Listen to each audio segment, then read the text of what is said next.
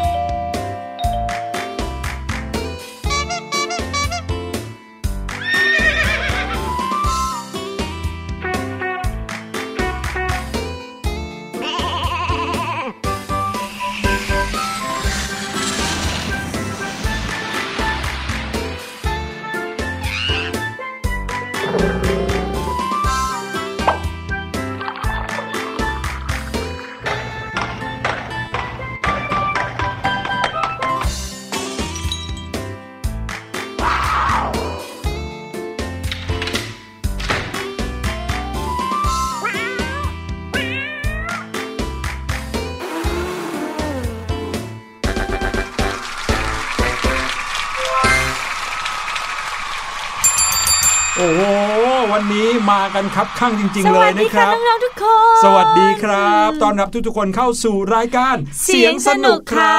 โหยพี่แนนตื่นเต้นตื่นเต้นอีกแล้วที่ได้มาเจอกับน้องๆทุกๆ คนเลยค่ะ ใช่แล้วครับ เจอกันทุกวันจันทร์ถึงวันศุกร์นะค่ะที่เราจะอัปตอนใหม่กันขึ้นบนเว็บไซต์ thaipbspodcast.com นะครับ อย่างที่ครั้งที่แล้วบอกว่าไม่ใช่แค่ที่ไหนเมื่อไหร่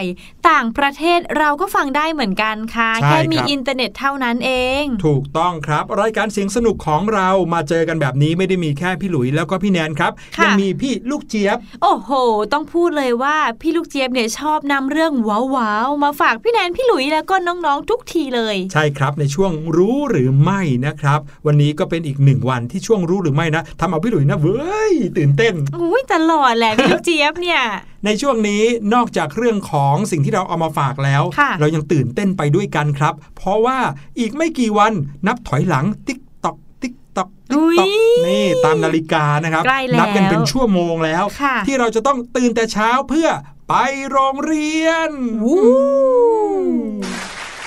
เตรียมตัวไปโรงเรียนกันได้แล้วนะครับ เพราะว่าตอนนี้ใกล้ได้เวลาที่โรงเรียนจะเปิดแล้ว คล้ายๆเขาดาวน์ปีใหม่เลยเนาะใช่แต่ว่าใครนะครับที่ฟังรายการเราในวันแบบย้อนหลังนะค่ะป่านนี้ก็คงจะเปิดเทอมไปแล้วอืมขอแสดงความยินดีด้วยที่สามารถตื่นไปโรงเรียนได้ทัน มีใครไปโรงเรียนสายบ้างนะครับ มายกมือสารภาพกันหน่อยโอ้โหพี่หลุยก็พอเข้าใจได้นะ ใช่พี่หลุย เพราะว่าตื่นสายกันมาตั้ง 4 เดือนน่ะ นานมากเลยนะคะ นานจนแบบพี่แนนยังรู้สึกว่าน้องๆ พี่แนนเนี่ยจะตื่นไปโรงเรียนไหวกันหรือเปล่า ใช่แล้วแต่ละคนเนี่ยนะครับอาจจะอยู่ใกล้ไกลโรงเรียนแตกต่างกันค่ะบางคนที่บ้านอยู่ใกล้โรงเรียนหน่อยก็อาจจะ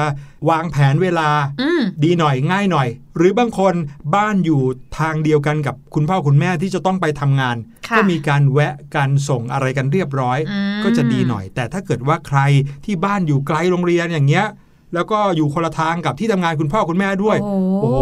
คนกลุ่มนี้จะต้องตื่นแต่เช้าตู่เลย จริงค่ะพี่หลุย แต่อย่างพี่แนนอยู่ต่างจังหวัดตอนที่อยู่โรงเรียนเนาะ ก็คือต่างจังหวัดเนี่ยรถไม่ได้ติดมากครับแล้วก็โรงเรียนเนี่ยก็จะไม่ไกลจากอ่า ชุมชนหรือว่าในเมืองมากนะคะครับก็จะไม่ค่อยลำบากเหมือนอยู่ที่กรุงเทพนะ ใช่ที่กรุงเทพนี่จะรถติดด้วยอืมมากๆเลยเพราะค่ะว่าพี่หลุยทุกครอบครัวก็ออกจากบ้านเวลาเดียวกัน ใช่ ไปทำงานเวลาเดียวกัน โรงเรียนเข้า8โมงพร้อมกัน ก็เลยอาจจะทำให้รถติดสักหน่อยนะครับอืมแล้วก็ทำให้การวางแผนไปโรงเรียนไปทำงานในแต่ละเช้าของทุกๆ ครอบครัวเนี่ยต้องเป็นไปอย่างเรียกว่าต้องทำงานกันเป็นทีมเลยอะค่ะ ก็ขอเป็นกำลังใจให้กับทุกๆ คนก็แล้วกันใช่นะแล้ครับวแต่ถ้าเกิดว่าใคร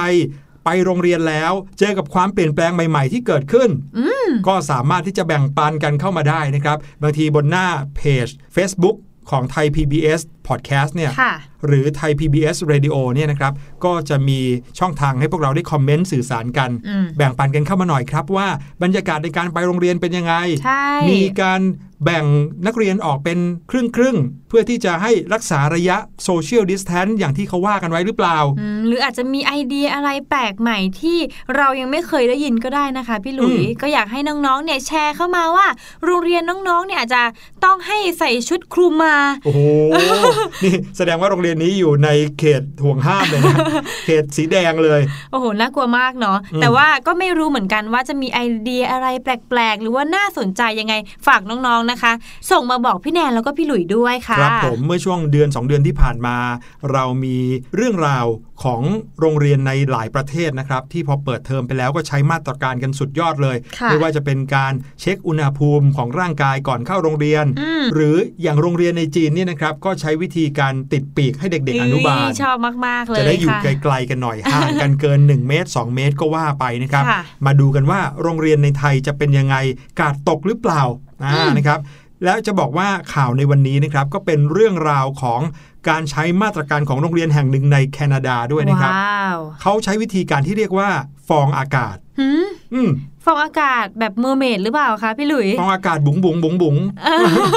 วิธีฟองอากาศคืออะไรแล้วจะมาช่วยให้นักเรียนรักษาโซเชียลดิสแทนกันได้ยังไงค่ะเดี๋ยวมาติดตามกันในช่วงหน้ากับ What's Going On ครับ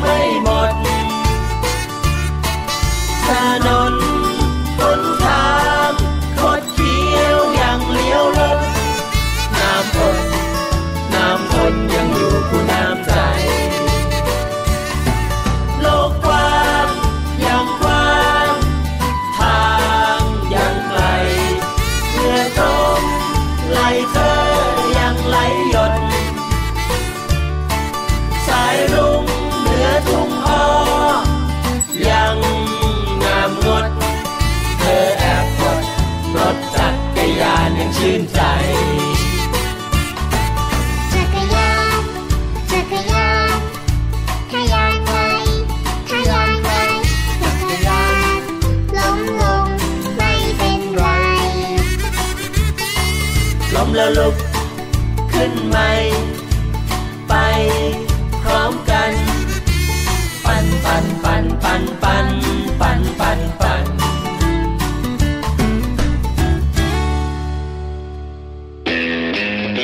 What's going on?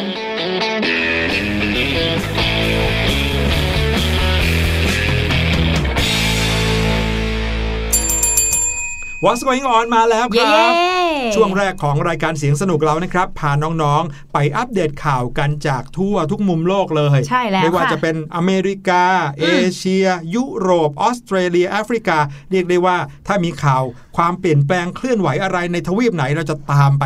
หามาให้น้องๆ ได้ฟังกัน ใช่แล้วค่ะ แน่นอนค่ะว่าในช่วงนี้กระแสที่มาแรงที่สุดก็คือโควิด -19 นั่นเองครับแต่ว่าเราก็จะมาพูดถึง New Normal กันดีกว่าค่ะ แล้วก็อย่างที่พี่หลุยได้บอกตั้งแต่ช่วงที่แล้วว่า เป็นหนึ่งมาตรการที่โรงเรียนแห่งหนึ่งที่แคนาดาเนี่ยเขามีไอเดียมาให้เด็กๆเเขาได้ใช้กันในช่วงเปิดเทอมใหม่นี้ค่ะ ครับผมหลังจากที่ไวรัสโควิด -19 ระบาดไปทั่วโลกนะครับโรงเรียนทุกโรงเรียนทุกประเทศค่ะในโลกนะครับ ก็มีมาตรการที่จะรองรับกันหมดเลย ถ้าเกิดว่าโควิดเนี่ยเริ่มที่จะผ่อนคลายลงไปบ้างแล้วอืมมีจำนวนผู้ติดเชื้อน้อยลงแล้ว ก็เริ่มที่จะผ่อนคลายมาตรการการล็อกดาวน์เพื่อที่จะชะลอการระบาดของเชื้อไวรัสโควิด -19 ได้ค่ะมีรัฐอยู่รัฐหนึ่งในแคนาดานะครับชื่อว่ารัฐควิเบกนะครับซึ่งเป็นพื้นที่ที่มีการระบาดหนักที่สุดในประเทศแคนาดาเลยอืมเขาก็ได้เปิดโอกาสให้โรงเรียนต่างๆ กลับมาทำการเรียนการสอนได้อีกครั้งหนึ่งแล้ว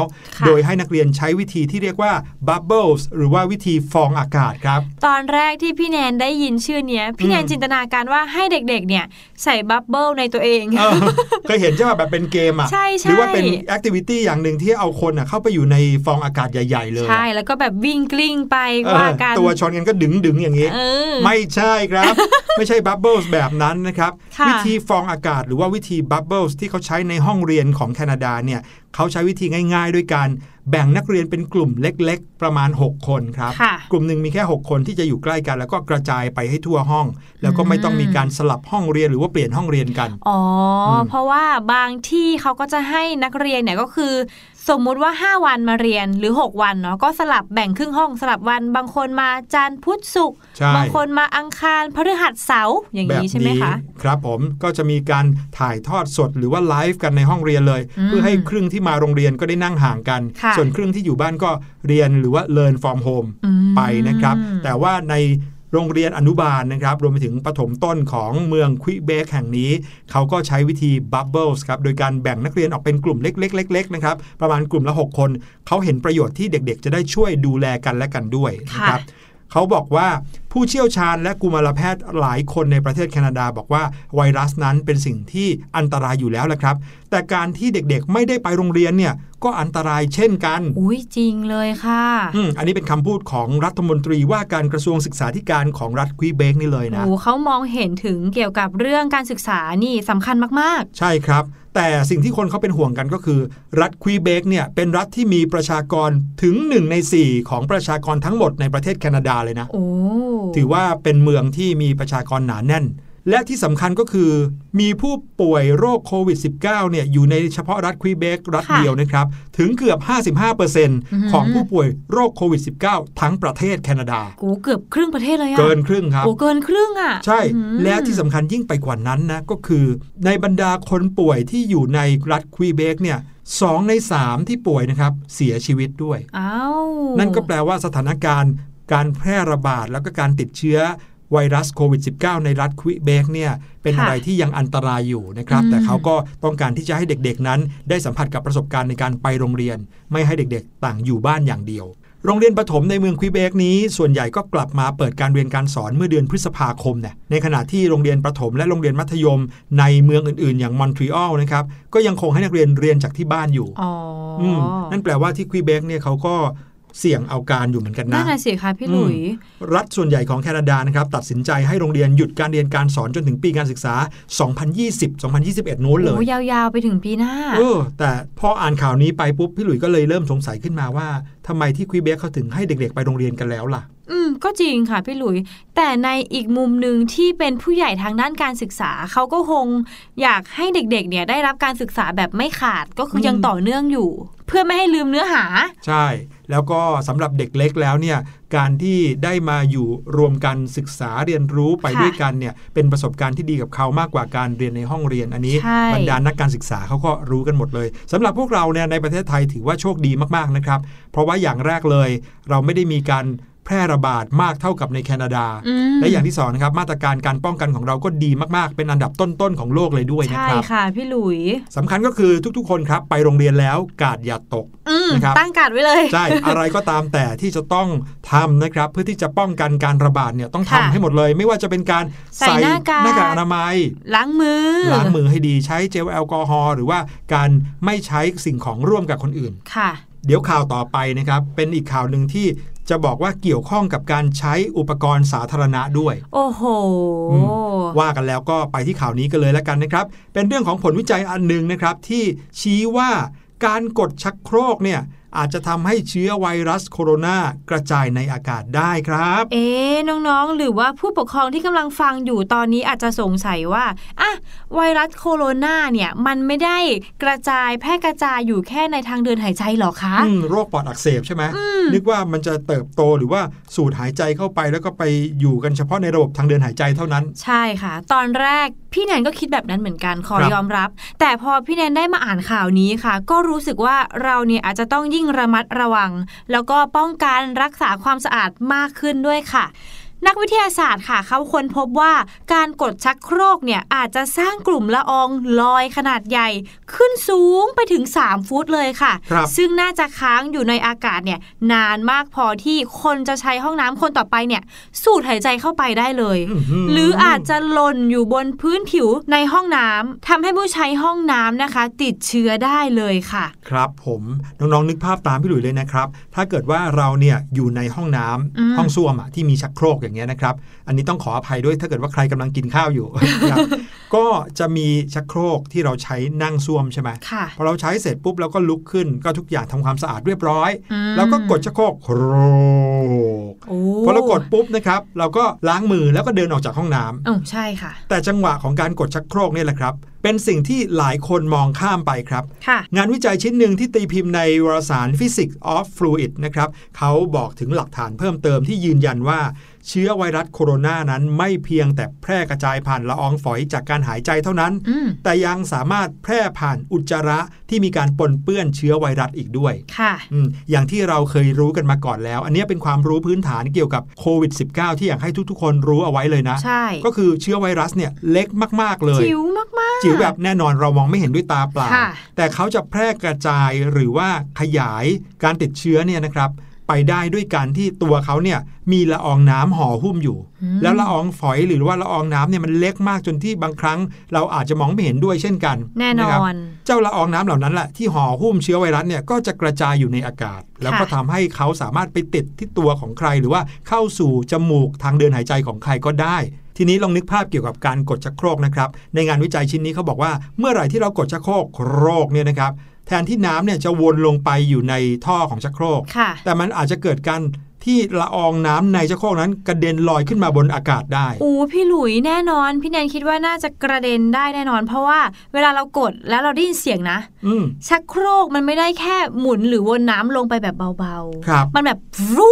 แบบว่ามันน่าจะกระจายใช่ออกมาแน่นอน แต่แค่เราเนี่ยมองไม่เห็น บางที่เนี่ยนะครับ ก็กดชักโครกแล้วชักโครกก็ไหลแรงมากเลยใช่นะครับ จากงานวิจัยครับเขาบอกว่าน้ำวนเหล่านี้เนี่ยจะเคลื่อนที่ขึ้นมา แล้วก็เกิดแรงเหวี่ยงที่จะผลักละอองฝอยถึงประมาณ 6,000 หยดครับอู้ขึ้นมาฟุ้งอยู่บนอากาศที่มีความสูงประมาณ 3 ฟุต หรือว่า 90 เซนติเมตรอืมลองนึกภาพนะครับว่าละอองฝอยกระเด็นขึ้นมา แล้วก็ฟุ้งอยู่ในอากาศ เราก็เดินออกจากห้องน้ำคนต่อไปเข้ามาปุ๊บ เขาก็อาจจะมีโอกาสที่จะสูดเอาละอองฝอยนั้นเข้าไปได้ ใช่ค่ะ ดรจีเซียงหวังผู้ร่วมวิจัยในครั้งนี้ค่ะ เขาบอกว่าในความจริงเนี่ยเป็นไปไม่ได้ที่จะทำให้ห้องน้ำเนี่ยมันสะอาดอยู่ตลอดเวลานะ และในห้องน้ำภายในบ้านเนี่ยก็ต้องรับรองสมาชิกในครอบครัวทุกคน จึงเป็นเรื่องยากค่ะที่จะรักษาระยะห่างทางสังคมค่ะพี่หลุยอืมจริงด้วยนะครับ เพราะว่าถึงแม้ว่าทุกคนจะมีการ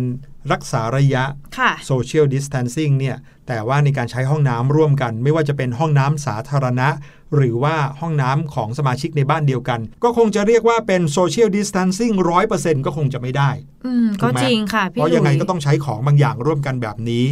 แต่พี่แนนกำลังคิดนะคะว่า จริง ๆ แล้วเนี่ยโลกของเราไม่ได้มีแค่โคโรนานึกออกไหมคะ ทุกอย่างเนี่ยที่มันกระเด็นออกมา มันอาจจะมีเชื้อโรคอย่างอื่นด้วยอืมพี่แนนก็เลยกำลังนึกถึง ไม่ว่าจะเป็นโคโรนาหรือว่าเชื้อโรคเชื้อไวรัสอะไรต่างๆ ที่มันอยู่ในน้ำแล้วก็เดินออกมา เราไม่สามารถรู้ได้เลย ครับผมดังนั้นนะครับก็เลยมีวิธีมาแนะนำแล้วก็เป็นวิธีเดียวกันกับที่ดรหวังคนนี้แนะนำเอาไว้ด้วย ก็คือแนะนำให้ปิดฝาชักโครกก่อนที่จะกดปุ่มชักโครกอืมทุกครั้งนะครับดีเลยค่ะ อย่างนี้ก็จะทำให้ละอองเนี่ยไม่สามารถไม่ฟุ้งกขึ้นระมาเด็นฟุ้งขึ้นมาค่ะ แล้วก็อย่าลืมครับ ล้างมือให้สะอาดบ่อยใช่ๆโดยเฉพาะเมื่อต้องใช้ห้องน้ำรวมกับคนอื่น หลีกเลี่ยงการสัมผัสใบหน้านะครับ บางทีมือเราไปหยิบจับอะไรในห้องน้ำสาธารณะอืมหรือว่าที่ที่เราใช้ร่วมกับผู้อื่นเนี่ยค่ะแล้วพอมาสัมผัสใบหน้าก็เหมือนเป็นการเพิ่มโอกาส ให้ละอองเหล่านั้นเข้าจมูกเราได้ง่ายขึ้นค่ะและที่สำคัญก็คือสวมหน้ากากอนามัยทุกครั้งขณะที่เข้าห้องน้ำด้วยครับอืมอันนี้ก็น่าจะช่วยป้องกันการรับเชื้อไวรัสเข้าสู่ร่างกายได้ อย่างที่พี่แนนบอกไม่ใช่แค่เชื้อโคโรนาไวรัสนะค่ะเชื้อโรคทุกอย่างก็จะเข้าสู่ร่างกายของเราได้ยากขึ้นครับ ค่ะ มาถึงข่าวสุดท้ายกันดีกว่าค่ะรอบนี้เป็นเรื่องราวของสัตว์เลื้อยคลานตัวหนึ่งค่ะพี่หลุย ถ้าพูดถึงสัตว์เลื้อยคลานแล้ว พี่หลุยจะนึกถึงอะไรเป็นตัวแรกคะโอ้โห หลายตัวเลยละครับ เอาตัวใหญ่ๆหน่อยยาวๆ แน่นอนครับ ถ้าใหญ่สุดก็คงจะหนีไม่พ้นจระเข้อืมแน่นอนค่ะเราเนี่ยรู้จักกับจระเข้ว่ามันเป็นสัตว์ที่เดินก็ไม่ได้เร็วมากเออใช่ไหมอาจเลยทีเดียวแหละเออชอบแบบนอนนิ่งๆตากแดดอาบแดดอยู่ครับ แล้วก็ไม่พุ่งเข้าใส่หรือว่าไม่แบบจู่โจมอะไรที่อยู่รอบข้างมันใช่ไหมคะ แต่ว่าค่ะครั้งนี้เรามาพบกับบรรพบุรุษของเขา แต่ว่าสายพันธุ์เนี้ยอาจจะไม่ได้เป็นเหมือนจระเข้ในปัจจุบันค่ะอืมพูดง่าย ๆ ว่าเจ้าจระเข้เนี่ยมีบรรพบุรุษที่หน้าตาไม่เหมือนจระเข้ทุกวันนี้เหรอ ใช่ค่ะ ต้องบอกว่าไม่ใช่แค่หน้าตานะ น่าจะเป็นการเคลื่อนไหวด้วยครับทีมนักบรรพชีวินวิทยาค่ะ เขาเนี่ยพบฟอสซิลรอยเท้าจำนวนมากเลยเกือบ 100 ร่องรอยค่ะ ที่ประเทศเกาหลีใต้ค่ะ แล้วก็เชื่อว่าเนี่ยเป็นบรรพบุรุษของจระเข้บางสายพันธุ์นะคะ ซึ่งมีชีวิตอยู่ในช่วงต้นยุคครีเทเซียสราว 110ถึง120 ล้านปีก่อนหน้านี้ค่ะ และมันเนี่ยสามารถที่จะเดินวิ่งได้ด้วยสองขาของมันเอง ไม่ใช่สี่ขาแบบจระเข้แบบปัจจุบันนะอืมการวิ่งหรือการเดินของมันเนี่ยคล้ายกับการเคลื่อนไหวของนกกระจอกเทศค่ะ หรือว่าไดโนเสาร์นักล่าอย่างทีเร็กซ์เลย โอ้โห เดี๋ยวนะพี่หลุยเองก็เคยคิดมาก่อนแหละครับว่า T-Rex เนี่ยเป็นนักล่าจริงค่ะๆแล้วเขาก็เดินสองขา แล้วก็มีขาหน้าที่เล็ก ๆ อันนั้นเนี่ยจะไม่ได้ใช้เอาไว้เดินค่ะแต่อาจจะเอาไว้ใช้หยิบจับอะไรแบบนี้ ใช่แล้วก็วิ่งเร็วมากแต่ปรากฏว่านี่คือบรรพบุรุษของจระเข้เหรอครับๆใช่ค่ะพี่หลุย ทีมนักบรรพชีวินวิทยานานาชาติจากเกาหลีใต้ สหรัฐ และออสเตรเลียนะคะ เขาได้ตีพิมพ์ผลการวิเคราะห์รอยเท้าเนี้ย ในวารสารทางวิทยาศาสตร์ค่ะ แม้ว่าจะยังไม่พบฟอสซิลของเจ้าตัวนี้นะคะ ที่บอกว่าเป็นร่างของจระเข้โบราณสายพันธุ์นี้แต่ว่าเขาก็ได้ตั้งชื่อทางวิทยาศาสตร์ให้กับมันค่ะศาสตราจารย์คิงซูคิมนะครับจากมหาวิทยาลัยศึกษาศาสตร์ แห่งชาติชินจูของประเทศเกาหลีใต้ เขาเป็นหนึ่งในทีมผู้วิจัยครับเขาบอกว่าเราทราบได้จากรอยเท้าที่ปรากฏว่ามันเป็นจระเข้โบราณ และไม่ใช่ไดโนเสาร์ชนิดอื่น ราะว่ามันเดินลงน้ำหนักส่วนที่แบนของฝ่าเท้าเหมือนมนุษย์เลยละครับ ในขณะที่ไดโนเสาร์ทั่วไป จะเดินลงน้ำหนักเน้นที่หัวแม่เท้าของมันมากกว่าครับ ฟอสซิลรอยเท้าที่พบเนี่ยแสดงการเดินเป็นเส้นตรง ไม่มีรอยลากหาง ไม่มีรอยของสองเท้าหน้า แล้วก็ยังพบรอยกดส้นเท้าลงไปลึกมากๆเลย จนพอที่จะสันนิษฐานได้ครับว่า พวกมันเดินด้วยสองขาหลัง โดยตั้งลำตัวขึ้นตรงในระดับหนึ่งเลยทีเดียวล่ะครับเขาเนี่ยคาดว่าบริเวณที่พบฟอสซิลรอยเท้าพวกนี้เนี่ยนะคะ น่าจะเป็นตะกอนดินโครนที่อยู่โดยรอบทะเลสาบโบราณมาก่อน ซึ่งก็น่าจะเป็นแหล่งที่อยู่อาศัยของจระเข้ดึกดำบรรเนี่ยแหละ แต่ว่ายังไงก็ตามนะคะ นักบรรพชีวินวิทยาบางคนเนี่ยเขาก็เหมือนยังไม่เห็นด้วย ว่ารอยเท้าเนี้ยเป็นของเจ้าจระเข้โบราณแหละ เพราะว่ามีลักษณะการเดินบางอย่างที่มันไม่สอดคล้องกับโครงสร้างร่างกายของพวกมันเท่าไหร่อืมการคิดว่าเขาเนี่ยนะครับเป็นบรรพบุรุษกันและกันเนี่ยต้องมีหลักฐานมาสนับสนุนมากกว่านี้ ใช่ค่ะอืมเพราะว่าอยู่ดีๆ เราจะไปอ้างอีกว่าใครเป็นบรรพบุรุษของจระเข้เนี่ยก็คงจะไม่ง่ายขนาดนั้นนะครับ อะถ้าน้องๆอยากจะเรียนรู้เรื่องของสัตว์ดึกดำบรรพ์อย่างไดโนเสาร์หรือว่าซากสิ่งมีชีวิตหรือว่าฟอสซิลเนี่ยก็เรียนในสายโบราณคดีเนี่ยก็ช่วยได้นะครับค่ะหรือว่าจะเป็นทางด้านของวิทยาศาสตร์ดึกดำบรรพ์ นี่เขามีการเรียนโดยเฉพาะเลยที่ศึกษาเรื่องไดโนเสาร์โดยเฉพาะลองดูแล้วกันนะครับ ถ้าเกิดว่าใครชอบลองศึกษาดูว่าจะมีทางเป็นไปได้ไหมที่เราเนี่ยจะเป็นนักวิทยาศาสตร์ นักวิจัยด้านไดโนเสาร์โดยเฉพาะ ว้า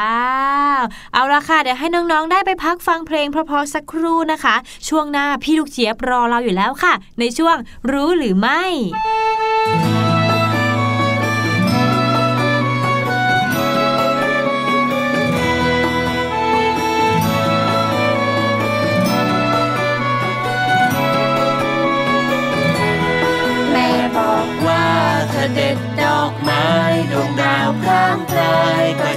สะเทือนพ่อบอกว่าถ้าขังผีเสื้อดวงจันทร์แก้มเรือก็จะมองไป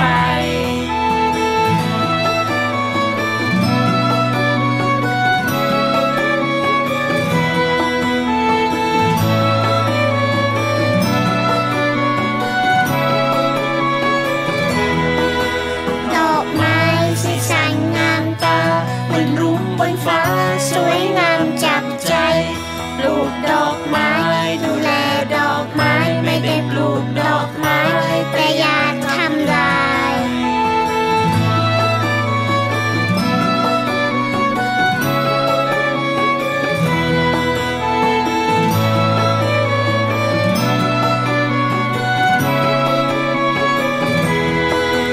ผีเสื้อสีสวยงามตาเหมือนรุ้งบนฟ้าสวยงามจับใจรูปดอกไม้ให้พี่เสื้อไว้สั่งพี่เสื้อไม่ได้ ล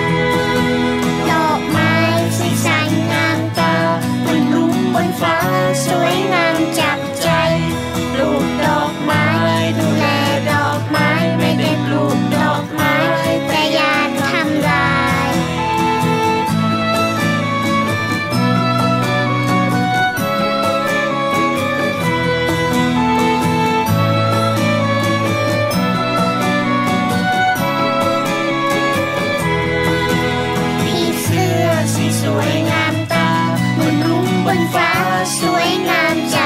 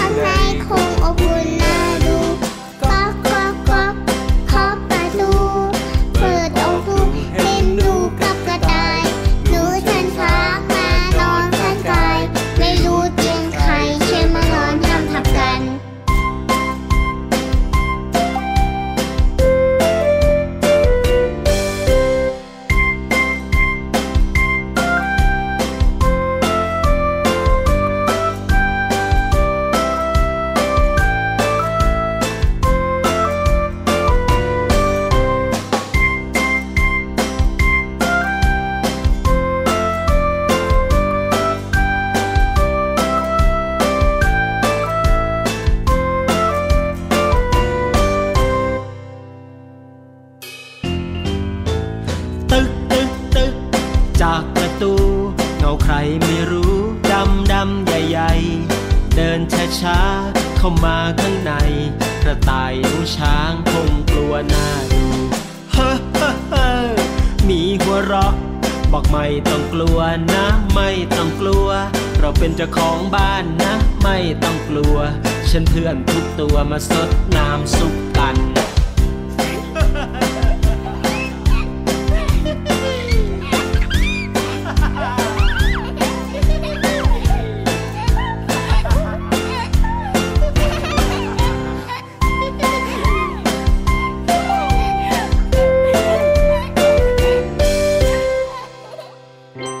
สู่ช่วงที่ 2 ของรายการเสียงสนุกครับ ช่วงนี้ช่วงรู้หรือไม่ค่ะพี่ลูกเจี๊ยบนะครับก็จะมาพร้อมกับเรื่องราวสนุกสนุกว้าวว้าวแล้วแถมยังเป็นเรื่องที่ทำให้เราเนี่ยโอ้โห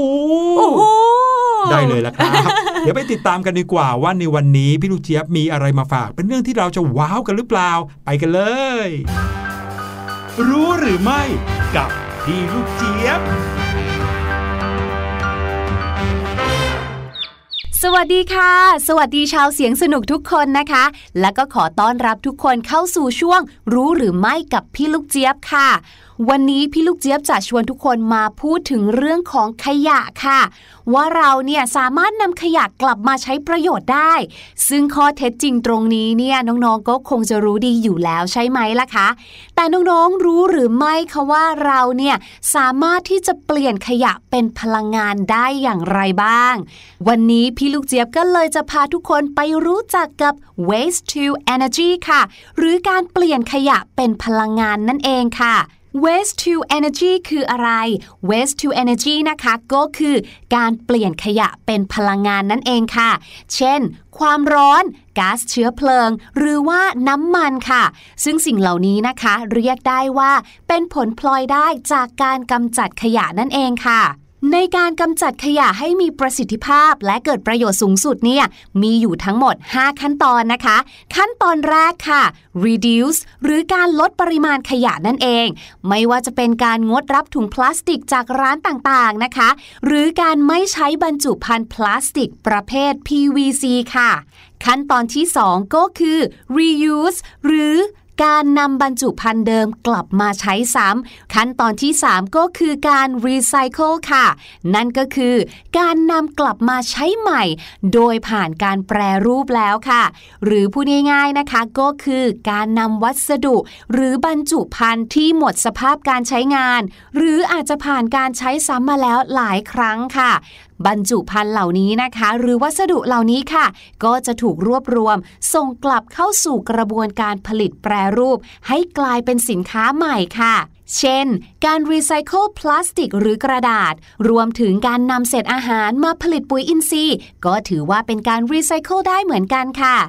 ขั้นตอนที่ 4 ก็คือ การใช้ประโยชน์จากขยะในด้านพลังงาน ก่อนที่จะถูกกำจัดด้วยการฝังกลบค่ะ ยกตัวอย่างเช่นบรรดาเศษอาหารนะคะ เราอาจจะใช้วิธีการหมักให้ได้ก๊าซชีวภาพมาใช้ผลิตพลังงานค่ะ หรือจะใช้วิธีดูดเอาก๊าซจากลุมฝังกลบ มาใช้ผลิตพลังงาน ตามแนวพระราชดำริก็ได้เช่นเดียวกันค่ะ นั่นก็หมายความว่าขยะสามารถที่จะเปลี่ยนเป็นพลังงานได้ ด้วยเทคโนโลยีค่ะ ไม่ว่าจะเป็นเทคโนโลยีความร้อน เช่น เตาเผาขยะ เทคโนโลยีชีวภาพ เช่น การผลิตก๊าซชีวภาพ และเทคโนโลยีทางกล เช่น การผลิตเชื้อเพลิงขยะนั่นเองค่ะและขั้นตอนสุดท้ายนะคะก็คือ การฝังกลบค่ะ โดยจะต้องมีการกำจัดขยะที่เหลือจาก 4 ขั้นตอนแรก ซึ่งรวมถึงเท่าจากการเผาในขั้นตอนของการผลิตพลังงานอีกด้วยนะคะ การเปลี่ยนขยะเป็นพลังงานเนี่ยนะคะ มีประโยชน์มาก ๆ เลยล่ะค่ะ ไม่ว่าจะเป็นเรื่องของการนำขยะกลับมาใช้ใหม่ให้เกิดประโยชน์ จึงทำให้ช่วยลดปริมาณขยะไปได้ดีเลยล่ะค่ะ นอกจากนั้นสิ่งที่เป็นขยะอยู่เนี่ย เราก็สามารถที่จะจัดการขยะเหล่านั้นได้อย่างมีประสิทธิภาพ ได้พลังงานสะอาดกลับมาใช้ และที่สำคัญนะคะ ยังช่วยแก้ปัญหาสิ่งแวดล้อมอีกด้วยค่ะ ขอขอบคุณข้อมูลความรู้ดีๆ จากเว็บไซต์กระปุกด้วยนะคะ ส่วนวันนี้หมดเวลาของพี่ลูกเจี๊ยบแล้วค่ะ เจอกันใหม่ครั้งหน้า สวัสดีค่ะ รู้หรือไม่กับพี่ลูกเจี๊ยบ โอ้โห สุดยอดไปเลย มาก ๆ เลยค่ะ พี่หลุย ใครอยากที่จะรู้เรื่องราวแปลก ๆ ว้าวๆ เรื่องราวที่ไม่คาดคิดแบบนี้ค่ะติดตามกันได้ทุกวันเลยนะครับ ในช่วงรู้หรือไม่แบบนี้ ใช่ค่ะ ขอบคุณพี่ลูกเจี๊ยบมาก ๆ เลยครับ เดี๋ยวเราไปฟังเพลงกันต่อดีกว่า ช่วงหน้ากลับมานะครับ ห้องเรียนสายชิวพาน้อง ๆ ทบทวนเรื่องภาษาอังกฤษกันสักนิดหนึ่งก่อนจะเปิดเทอมกันครับ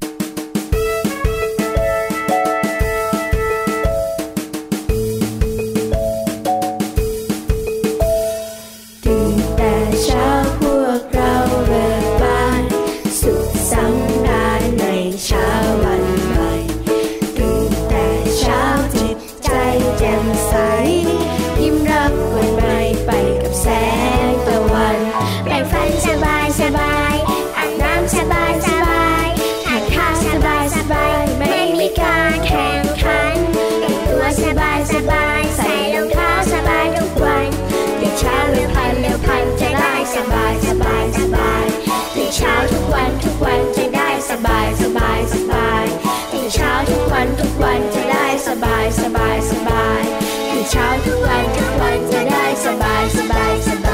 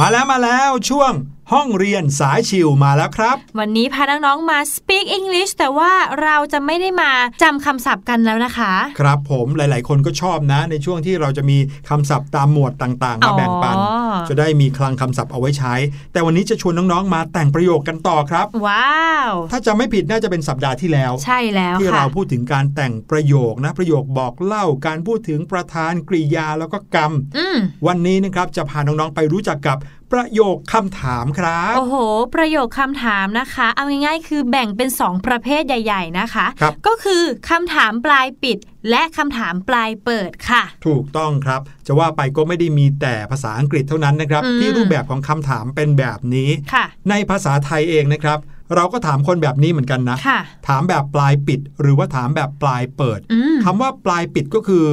มีคำตอบให้เลือกแค่ใช่หรือไม่ใช่ A หรือ B อืมกหรือขอค่ะมีแค่นี้นะครับ ดังนั้นคำถามปลายปิดเนี่ยก็เลยมักจะเน้นที่คำตอบ yes หรือ no ครับ ยกตัวอย่างง่ายค่ะๆถ้าเกิดว่าพี่หลุยถามพี่แนนว่า are you a teacher are you a teacher คุณเป็นครูหรือเปล่า พี่แนนก็จะตอบว่า yes I am เห็นไหมครับ yes I am ก็คือใช่ ฉันเป็นคุณครู ถึงแม้จะไม่บอกว่า I am a teacher แต่ก็ละไว้ในฐานที่เข้าใจ ใช่ค่ะ yes I am ก็ถ้าเกิดว่าตอบคำถามว่า are you a teacher การตอบว่า yes I am นั้นก็คือการยอมรับว่าฉันเป็นคุณครูโดยที่ไม่ต้องพูดคำว่า I am a teacher นั่นเองแหละใช่ครับค่ะแต่ถ้าไม่ใช่คุณครูล่ะ ก็ตอบว่า no I am not no I am not ฉันไม่ได้เป็นคุณครูนะครับคำตอบก็ง่ายแค่นี้เอง yes ใช่หรือแล้ no วอีกตัวอย่างหนึ่งก็แล้วกันนะครับ เป็นตัวอย่างที่ใช้คำกริยา verb to be เหมือนกัน ก็คือ is she at home is she at home เธออยู่บ้านหรือเปล่า ถ้าเกิดว่าพี่แนนรู้ว่าเขาอยู่บ้านหรือเปล่า พี่แนนก็ตอบว่า yes she is ก็คือหล่อนอยู่บ้านค่ะ แต่ว่าถ้าหล่อนไม่อยู่บ้านหรือว่าเธอไม่ได้อยู่บ้านเราก็ตอบว่า no she is not no she is not ก็คือเธอไม่ได้อยู่บ้านค่ะ ครับผมเห็นไหมคำตอบก็มีแค่ yes หรือ no เท่านั้นเองอืมนะครับ แต่รูปแบบคำถามนั้นยังมีอีกหลายแบบเลย ไม่ว่าจะใช้คำกริยาไหนมาเป็นตัวตั้งต้น โดยสังเกตก็คือถ้าเกิดว่าคำคำนั้นมีกริยาอยู่ในนั้นแล้ว เราก็แค่ย้ายกริยามาไว้หัวประโยค หรือว่าต้นประโยคนะครับค่ะเช่น do you like dogs do you like dogs แปลว่า คุณชอบสุนัขไหม เวลาตอบก็ตอบ yes no เหมือนกันครับ ใช่แล้วค่ะ ถ้าชอบเราก็ตอบว่า yes I do yes I do ก็คือชอบสุนัขค่ะ หรือถ้าไม่ชอบ เราก็ตอบว่า no I don't no I don't ก็คือฉันไม่ชอบสุนัขเลย เห็นไหมครับ ถามดูตอบดู ค่ะ อีกอันหนึ่ง verb to do เหมือนกันค่ะแต่เป็นประธานที่ใช้ does เป็นตัวขึ้นต้นนะครับ does she like cats does she like cats หล่อนชอบแมวใช่ไหม yes she does yes she does ใช่ เธอชอบแมว หรือว่า no she doesn't no she doesn't ไม่ เธอไม่ได้ชอบแมว เห็นไหมครับ ถามดูตอบดู ถาม does ก็ตอบ does does ครับ หรืออีกอันหนึ่งถ้าถามว่า can you swim can you swim คุณว่ายน้ำเป็นไหม yes I can ใช่ ฉันว่ายน้ำเป็น หรือว่า no I can't ไม่ ฉันว่ายน้ำไม่เป็น เห็นไหมครับ อันนี้คือใช้คำว่า can ที่แปลว่าสามารถ มาเป็นตัวขึ้นต้นประโยค ค่ะ ถาม can ก็ตอบ can วิธีการตอบ yes no ก็ง่ายแบบนี้แหละครับ ยังมีการตอบแบบตัวเลือกอย่างนี้นะครับ ที่ไม่ใช่ yes no เหมือนกัน เช่นการถามว่า are you a teacher or a doctor อืมคุณเป็นครูหรือเป็นหมอ ถ้าเกิดตอบจะไม่ใช่ yes หรือ no ค่ะแต่ตอบไปเลยว่าเป็นอะไร เช่น I am a teacher หรือ I am a doctor แบบนี้ก็เป็นตัวเลือกให้ตอบ แต่ว่าเป็นปลายปิดเหมือนกันนะครับ โอ้โห เวลาหมดซะแล้ว ว้ายังเหลือแจัคำถามเลยปลายเปิดที่จะเอามาเล่าให้น้องๆฟังขอเป็นครั้งหน้าก็แล้วกัน ได้เลยค่ะพี่หลุย ถ้าอย่างนั้นวันนี้พี่หลุยส์แล้วก็พี่แนนต้องขอลาไปก่อนแล้วละครับค่ะพบกับรายการเสียงสนุกได้ใหม่ในทุกๆวันที่คิดถึงกันอืมเวลาไหนก็ได้นะครับ ทาง thaipbspodcast.com วันนี้ลาไปก่อนแล้ว สวัสดีครับ สวัสดีค่ะสบัดจินตนาการ สนุกกับเสียง เสริมสร้างความรู้ในรายการ